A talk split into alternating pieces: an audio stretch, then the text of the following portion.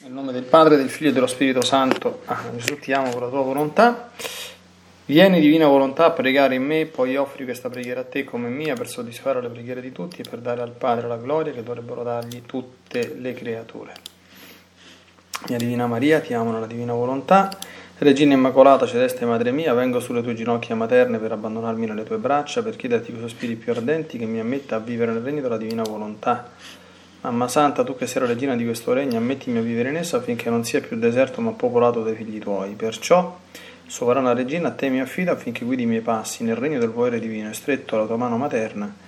Guiderai tutto l'essere mio perché faccia vita perenne nella divina volontà. Tu mi farai da mamma e come a mamma mia ti faccio la consegna della mia volontà affinché me la scambi con la divina volontà così possa restare sicuro di non uscire dal regno suo. Perciò ti prego che mi illumini attraverso questa meditazione per farmi comprendere sempre più e sempre meglio che cosa significa volontà di Dio e come vivere in essa. Ave Maria, piena di grazia, il Signore è con te. Tu sei benedetta fra le donne e benedetto è il frutto del tuo seno Gesù. Santa Maria, Madre di Dio, prega per noi peccatori, adesso e nell'ora della nostra morte. Amen.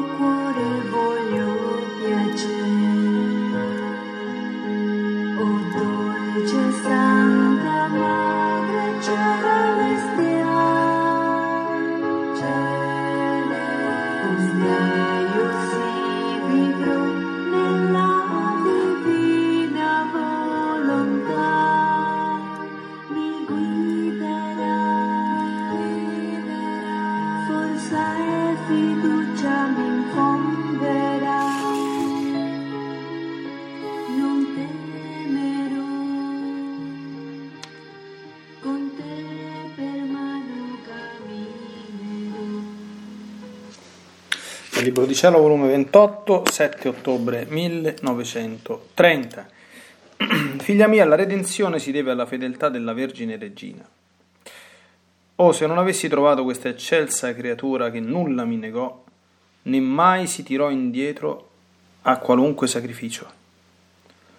La sua fermezza nel chiedere la redenzione senza mai esitare, la sua fedeltà senza mai stancarsi, il suo amore ardente e forte senza mai fermarsi, sempre al suo posto, tutta del suo creatore, senza mai spostarsi per qualunque cosa o incidente che potesse vedere da parte di Dio e da parte delle creature. Formò tali vincoli tra il cielo e la terra, acquistò tale ascendenza, tale dominio presso il suo creatore, che si rese degna di far scendere il Verbo divino sulla terra.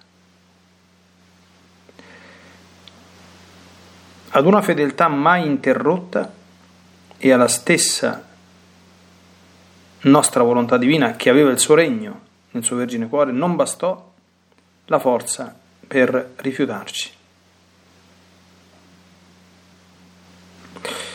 La sua fedeltà fu la dolce catena che mi avvinse e mi rapì dal cielo in terra. Ecco perché ciò che le creature non ottennero in tanti secoli, lo ottennero per mezzo della sovrana regina. ah sì, fu lei sola la degna che meritò il divino, che il verbo divino scendesse dal cielo in terra e che questo ricevesse il gran bene della redenzione, in modo che se vogliono tutti possono ricevere il bene di essere redenti. Volume 28, 18 ottobre 1930. Figlia del mio volere, tutto il valore degli atti della mia mamma celeste fu grande perché uscivano dal seno immenso della mia volontà divina, di cui lei possedeva il regno, la sua vita. Non vi era moto, atto, respiro e palpito che non fosse pieno di volere supremo, fino a sboccare fuori. I suoi baci amorosi che mi dava uscivano dalla sorgente di esso. I suoi casti abbracci, con cui abbracciava la mia infantile umanità, contenevano l'immensità. Io succhiando al suo seno virginale il suo latte purissimo con cui mi nutrivo, succhiavo al seno immenso del mio fiat ed in quel latte succhiavo le sue gioie infinite le sue dolcezze ineffabili, il cibo, la sostanza, la crescita infantile della mia umanità dall'immenso abisso della mia divina volontà. Sicché nei suoi baci io sentivo il bacio eterno del mio volere, che quando fa un atto non cessa mai di farlo. Nei suoi bracci sentivo un'immensità divina che mi abbracciava e il suo, na- e il suo latte mi nutriva divinamente e umanamente e mi ritava le mie gioie celesti e i contenti del mio volere divino che la teneva tutta riempita. Se la sovrana regina non avesse avuto una volontà divina in suo potere, io non mi sarei contentato dei suoi baci, del suo amore, dei suoi abbracci e del suo latte. Tutt'al più si sarebbe contentata la mia umanità, ma la mia divinità, verbo del Padre, che aveva l'infinito, l'immenso in suo potere, ma la mia divinità, io, verbo del Padre, che avevo l'infinito, l'immenso in mio potere, volevo baci infiniti, abbracci immensi, latte pieno di gioia e dolcezze divine e solo così restai appagato, perché la mia mamma, possedendo la mia volontà divina, mi poteva dare baci, abbracci e amore e tutti i suoi atti che davano di infinito. Ora tu devi sapere che tutti gli atti che si fanno nella mia divina volontà sono inseparabili da essa. Si può dire che formano una sola cosa, atto e volontà. Si possono chiamare la volontà luce e l'atto calore e sono inseparabili l'uno dall'altro. Onde tutti quelli che possederanno come vita il mio fiat avranno in loro potere tutti gli atti della mamma celeste, come lei aveva in suo potere tutti gli atti loro, in modo che nei suoi bracci, in modo che nei suoi baci e abbracci io mi sentivo baciato e abbracciato da tutti quelli che dovevano vivere nella mia volontà, e in essi mi sento ribaciare e abbracciare dalla mia mamma. Tutto è in comune e in perfetto accordo nel mio volere, ogni atto umano scende dal suo seno e con la sua potenza lo fa risalire al centro donde è uscito. Quindi sii attenta non ti far sfuggire nulla, che non entri nella mia divina volontà se vuoi darmi tutto e ricevere tutto.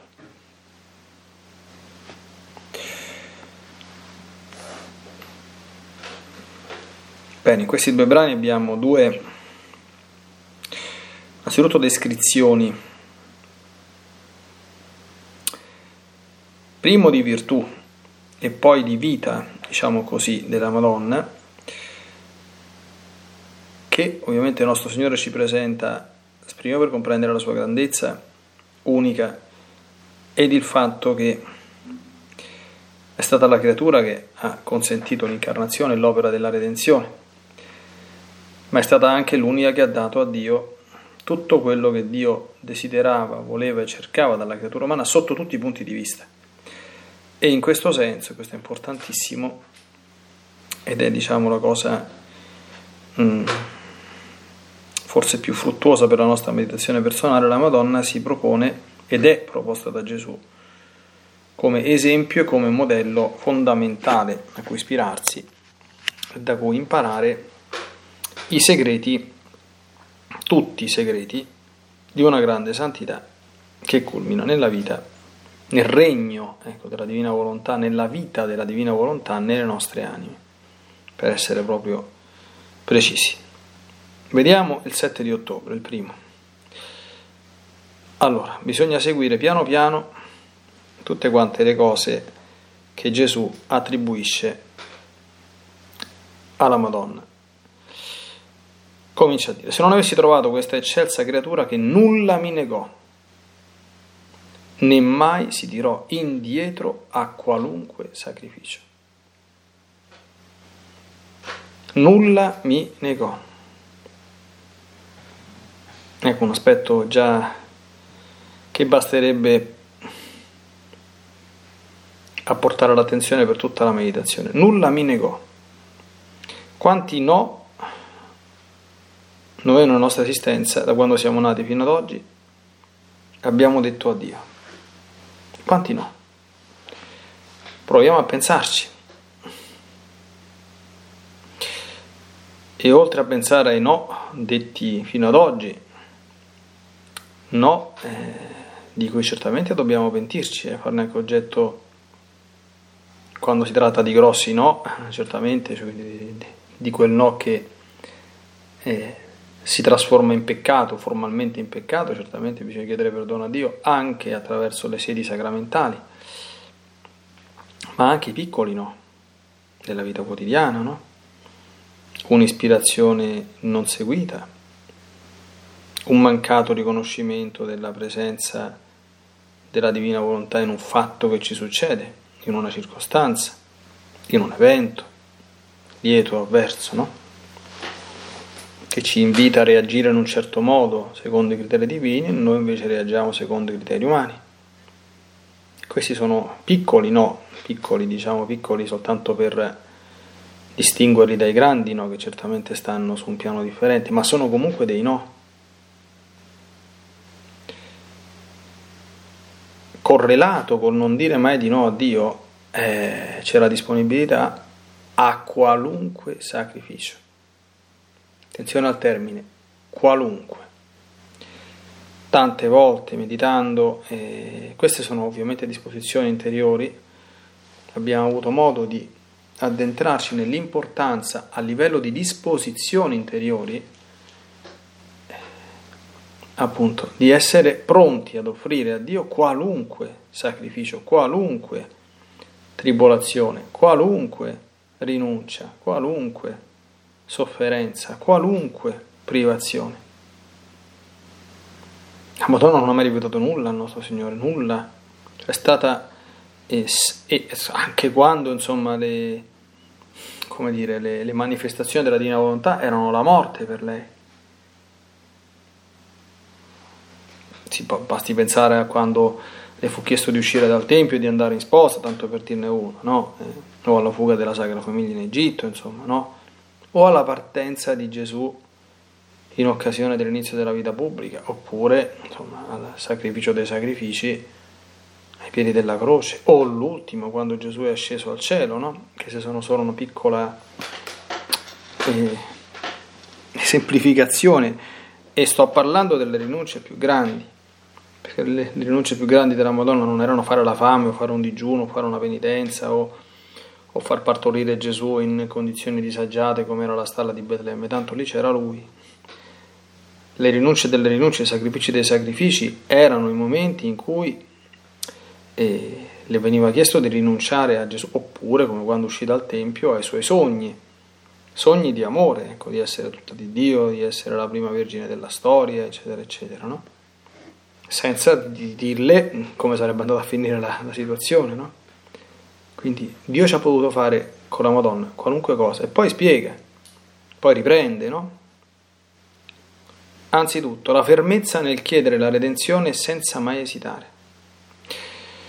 Cosa significa questo? Significa che la Madonna conosceva bene la Bibbia e si era fatte anche un pochino bene i calcoli sulle 70 settimane profetizzate dal profeta Daniele, quindi era arrivata non per rivelazione, ma per conoscenza di fede illuminata dalla Sacra Scrittura a comprendere che i tempi della redenzione, quando lei era sulla terra, erano prossimi.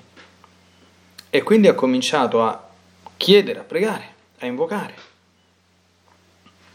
a dire al Signore manda il Messia, manda presto colui che redimerà l'umanità, insomma, poi eh, le modalità con cui queste preghiere, ecco, prendevano forma nel cuore della Madonna e venivano rivolte a Dio, penso che sia a noi non molto facile accedervi, speriamo che sia oggetto di contemplazione e godimento futuro quando staremo nell'altro mondo, insomma, ora possiamo pallidamente immaginare.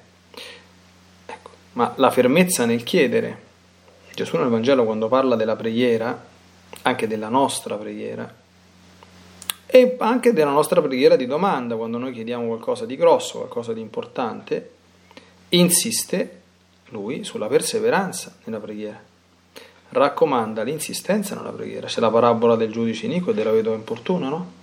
Per esempio, la parabola eh, dell'amico che va a importunare l'amico alle tre di notte perché dagli pani, no? Sono, sono le parabole in cui Gesù ci esorta ad essere fermi, costanti e perseveranti nella, nella preghiera. Quanta gente dice, ah io Dio non, non, non, non mi ascolta, non mi dà retta, gli ho chiesto una cosa e non me la fa, dico, quando gliel'hai chiesto? Eh, sono andato in chiesa, ho acceso una candela, gli ho chiesto questa cosa e ancora non la fa, dico, ah ci picchia. La madre di Sant'Agostino ha dovuto piangere e pregare 30 anni per ottenere la conversione del figlio. Tu vuoi che appena vai in chiesa accendi una candela, subito c'hai... Cioè, il nostro Signore come, come se fosse il segretario, no? oppure un servetto che appena apri bocca eh, ti dice tutto, insomma, è un po' troppo, è un po' troppo semplicistico così, no? Non è proprio, insomma, troppo per la quale. La preghiera deve essere insistente, deve essere perseverante, per, essere, per salire al cielo, per, per aprire le porte del cielo e per toccare il cuore di Dio. Poi, la sua fedeltà senza mai stancarsi.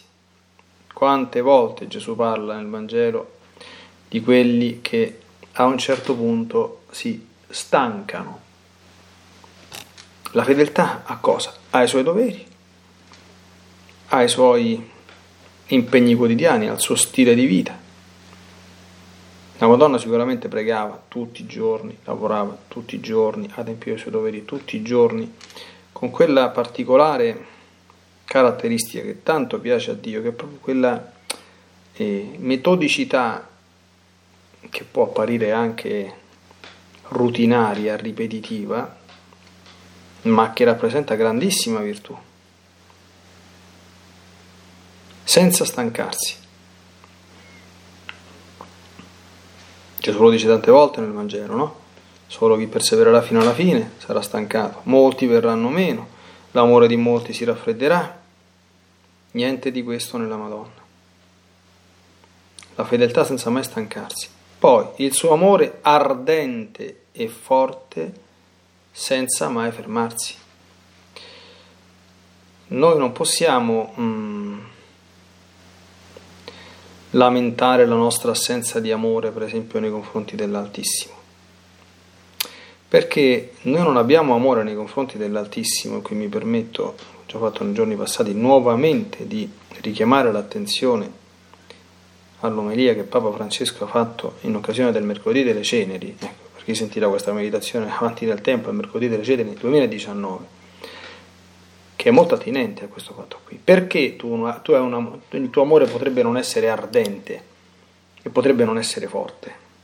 Eh, perché l'oggetto del tuo amore non è il fuoco che esce dal cuore di Gesù, tocca il tuo cuore e che deve essere alimentato continuamente, ma sono le fiamme, i fuochi di paglia degli amori umani, di tutti i tipi. Amori umani sempre intesi come separati dall'ordine divino, non vissuti in Gesù e nella divina volontà, eccetera, eccetera. Questi cosa sono? Dice, sono vampate, vum, quindi una botta di, di fuoco d'accordo? Che dura poco e poi ti lascia in mano un pugno di cenere. Quindi, cioè, dice, eh sì, ma certo che la Madonna amava il Signore, eh, che beh, io invece no, ma tu invece no, se fosse così, perché la fiamma dell'amore in te non la alimenti, perché probabilmente stai in cerca di vampate, ecco, di piccoli e fatui amori che, dico, prendono fuoco facilmente, ma si estinguono ancora più facilmente e ti lasciano in mano un mucchio di ceneri. Noi non siamo stati creati per portarci dietro le ceneri, perché le ceneri che abbiamo ricevuto mercoledì ci ricordano proprio questo, che tutto ciò che è qui sulla terra è passeggero e deve essere un aiuto, non un ostacolo. Noi dobbiamo vivere gli amori umani, certamente, ma nell'amore divino. Noi dobbiamo usare le cose del mondo, servirci delle cose del mondo, ma senza diventarne servi. Il confine tra queste cose è molto sottile, molto labile. E queste cose devono essere oggetto del nostro esame di coscienza. Poi, sempre al suo posto. Oh! Questo forse non ci abbiamo mai pensato. La Madonna è stata sempre al suo posto, non soltanto al suo corretto posto nei rapporti con l'Altissimo, ma al suo corretto posto in tutti i rapporti con il prossimo. Noi stiamo sempre al nostro posto? Proviamo a pensare. Stare al proprio posto è una delle cose più difficili che esiste senza mai travalicare in tutte le forme di rapporto. Il nostro posto, per esempio, nei rapporti interpersonali comuni, qual è? Il rispetto del prossimo, la buona educazione, la buona creanza, la cortesia, il non essere mai indiscreti, inopportuni, invadenti, fare domande personali, riservate al prossimo, Quindi, prendersi indebite licenze, indebite confidenze che nessuno ha dato. Questo vale in tutti i rapporti, cioè è più facile comprenderli quelli un pochettino, diciamo così, comuni, ordinari, no? Questo vale nei rapporti comuni. Nei rapporti di lavoro. Immaginiamo quanti rapporti di lavoro si vedono. Io sto al mio posto nel mio rapporto di lavoro. Nei rapporti familiari. Io sto al mio posto. Nei rapporti ecclesiali. Andiamo a vedere le nostre comunità parrocchiali, tutte le prime donne che girano, che vogliono stare al centro dell'attenzione, che litigano su chi va a leggere la, da lambone, eccetera. Io sto al mio posto. Cioè, noi quando ascoltiamo queste cose, ecco, la, la meditazione serve sempre un pochino a questo, no? a tirare fuori. E noi dobbiamo pensarci, cioè, tutte queste, queste cose sono cose da esaminare in coscienza. Se io non sto al mio posto, quando vado a confessare, devo dire al confessore, io in questa situazione non sono stato al mio posto, perché ho voluto primeggiare, ho mancato di rispetto, sono stato invadente, sono stato indiscreto, sono stato inopportuno qualifichiamo un pochino anche le nostre confessioni perché non siano sempre le solite quattro chiacchiere che uno va a dire eh, due o tre parole sui difetti soliti, predominanti e poi la confessione è finita, quindi tanto più o meno lo so che sono fatto così, quindi devo dire queste quattro cose e, e si stempera la forza anche santificante del sacramento perché se ne riducono sensibilmente i frutti che si ricevono da una confessione fatta in questo modo. Gesù tante volte lo spiega, lo vedremo lunedì nella meditazione che è rimasta sospesa ieri, no? Il rapporto tra i sacramenti e la divina volontà. E come mai tutti i sacramenti, uno, anche, anche la gente che fa un consumo notevole di sacramenti, si passi insomma questo termine che non è proprio il top consumo, però rimane sempre fermo, rimane sempre uguale. Come mai? Non funzionano i sacramenti o non funziona qualche altra cosa? Sempre al suo posto.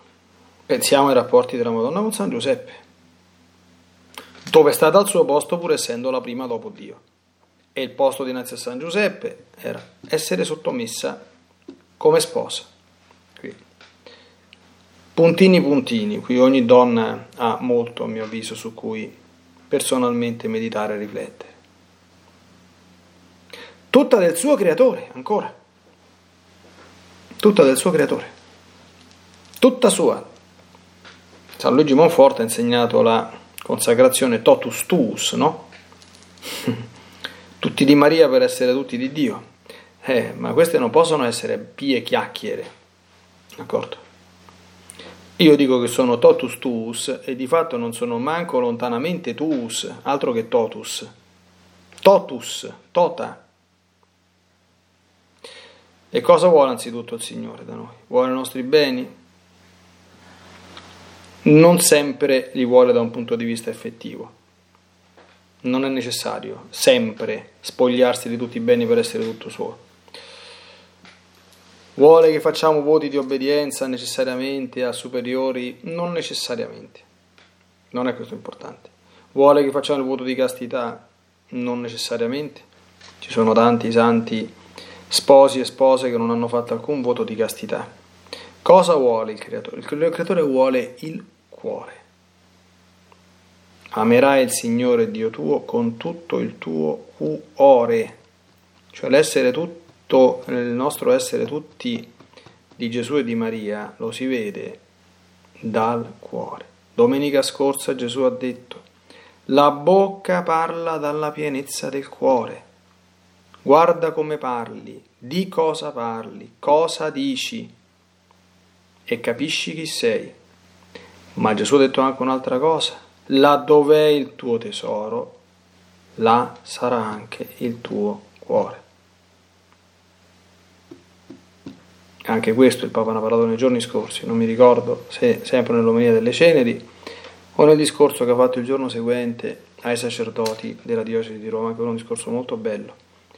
Dove è il tuo cuore? Forse il sacerdote diceva questa cosa per aiutarlo un pochino a riflettere. Dove è il tuo cuore? Sappiamo certamente dove era quello di Maria, no? Il suo cuore addolorato e immacolato.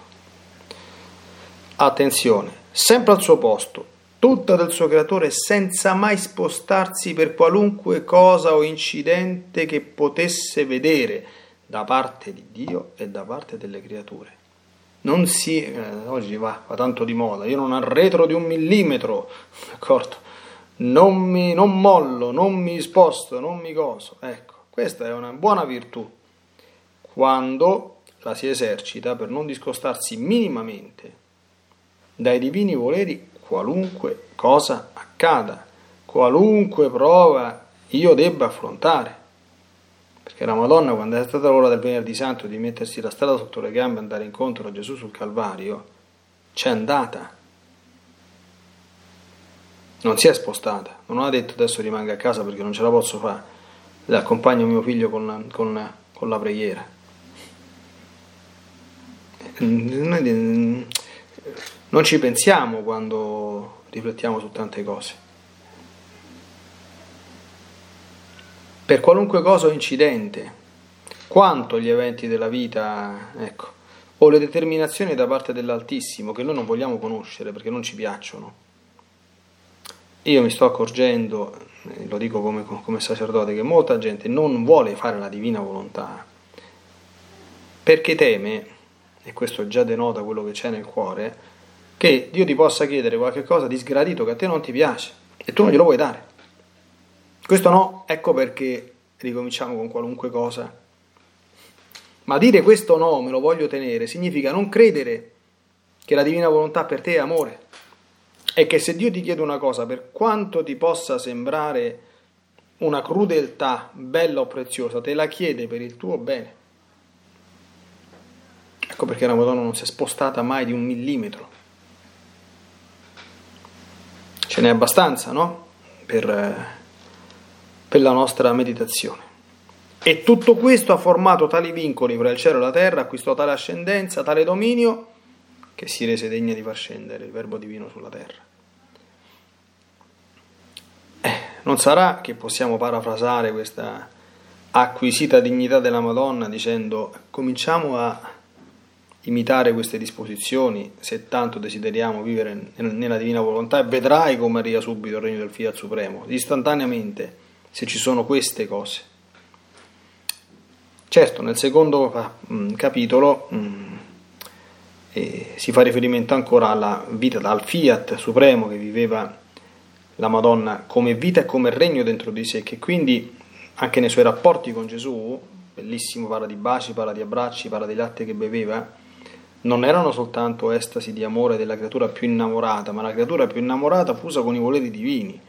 Quindi, cioè, un qualche cosa che Gesù stesso ha vissuto come esperienza stupenda, bellissima che è andata proprio a ricercare pur essendo Dio. Negli scritti di Luisa si vede che ogni tanto Gesù, adulto, quindi mm, come si trova adesso in cielo, prende il latte della mamma, tuttora adesso. C'è scritto. Io non ho per esempio assolutamente nessun dubbio, perché il nostro Signore può prendersi quei, quei diletti sublimi come quando vuole, insomma, no? E, e quindi operando sempre nel divino volere, torna il tema che chi opera, che la Madonna operando nel divino volere ha in potere tutti gli atti di Gesù, tutti gli atti nostri e chi entra in questo mondo chiaramente eh, prende potere su tutti gli atti della Madonna e quello che la Madonna è stato per Gesù diventiamo noi per Gesù. È così. Ogni atto umano scende dal suo seno e con la sua potenza lo fa risalire al centro donde è uscito quando un atto è inserito nella vita della divina volontà. Questa è la conseguenza immediata e diretta dello stato ecco, di diffusione a cui concorrono non soltanto gli atti che noi compiamo, ma anche la vita che noi facciamo. C'è sempre questa, questo binario, no? Che presuppone la conoscenza e la scelta. Questo è il requisito per entrare in questo mondo. Ma poi come cresco con la ripetizione degli atti, che sono sempre gli stessi, l'atto preventivo, l'atto di fusione, gli atti attuali, i giri, ma anche, questo è più difficile, con la vita nella divina volontà, cioè la mia vita. Abbiamo visto la, la rassegna delle disposizioni mariane, perché se io faccio gli atti e sto sempre a dire di no, d'accordo?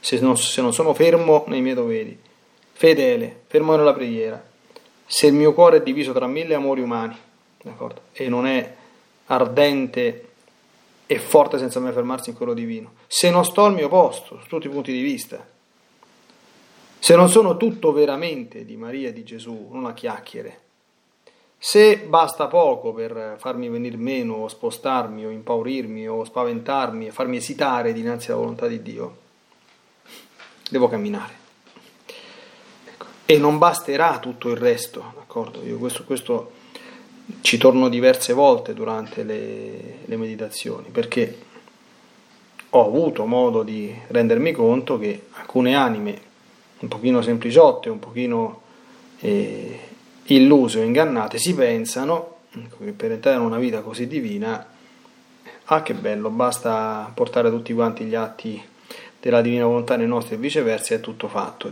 Insomma, insomma, no? Certamente non possiamo dire viene divina volontà in questa ispirazione che sto volontariamente facendo finta di non sentire perché mi chiedo una cosa che non mi piace, no? Quindi diventa paradossale poi, no? Però proprio il contesto della meditazione è, è quello opportuno per appunto addentrarsi, ecco, spiegare, entrare dentro di noi, vedere quello che c'è per poi fare meditazione dopo meditazione, gli opportuni propositi di crescita e di santificazione.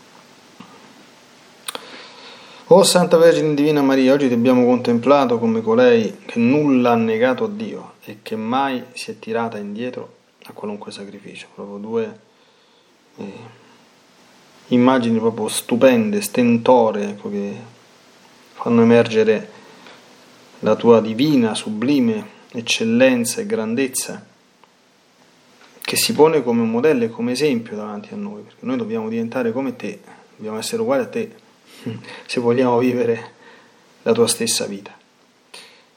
Ecco, abbiamo avuto molto di cui meditare, aiutaci sempre a entrare dentro noi stessi in sincera verità perché non è un problema non essere oggi come te, proprio è perfettamente come te, certo se siamo proprio agli antipodi dobbiamo lavorare un pochino. Il problema è esserne consapevoli e lavorare con pazienza e con amore per ridurre lo scarto ecco, che ci può essere tra la nostra povera piccola miseria e la tua perfezione assoluta, cioè che è sotto certi aspetti irraggiungibile, nel senso che non potremo essere proprio la tua fotocopia, questo è impossibile, ma è proporzionatamente raggiungibile, cioè alla luce della nostra persona, dei nostri limiti, del nostro essere limitato, possiamo giungere alla misura della perfezione che assomiglia certamente alla tua.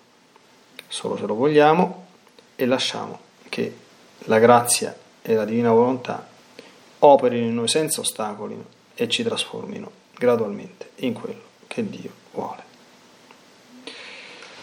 La divina volontà nel nome del Padre, del Figlio e dello Spirito Santo. Amen. Ti benedico per aiutarti, ti benedico per difenderti, ti benedico per perdonarti, ti benedico per liberarti da ogni male, ti benedico per consolarti, ti benedico per farti santo, ti benedico dunque nella divina volontà nel nome del Padre, del Figlio e dello Spirito Santo. Amen. Fiat Ave Maria.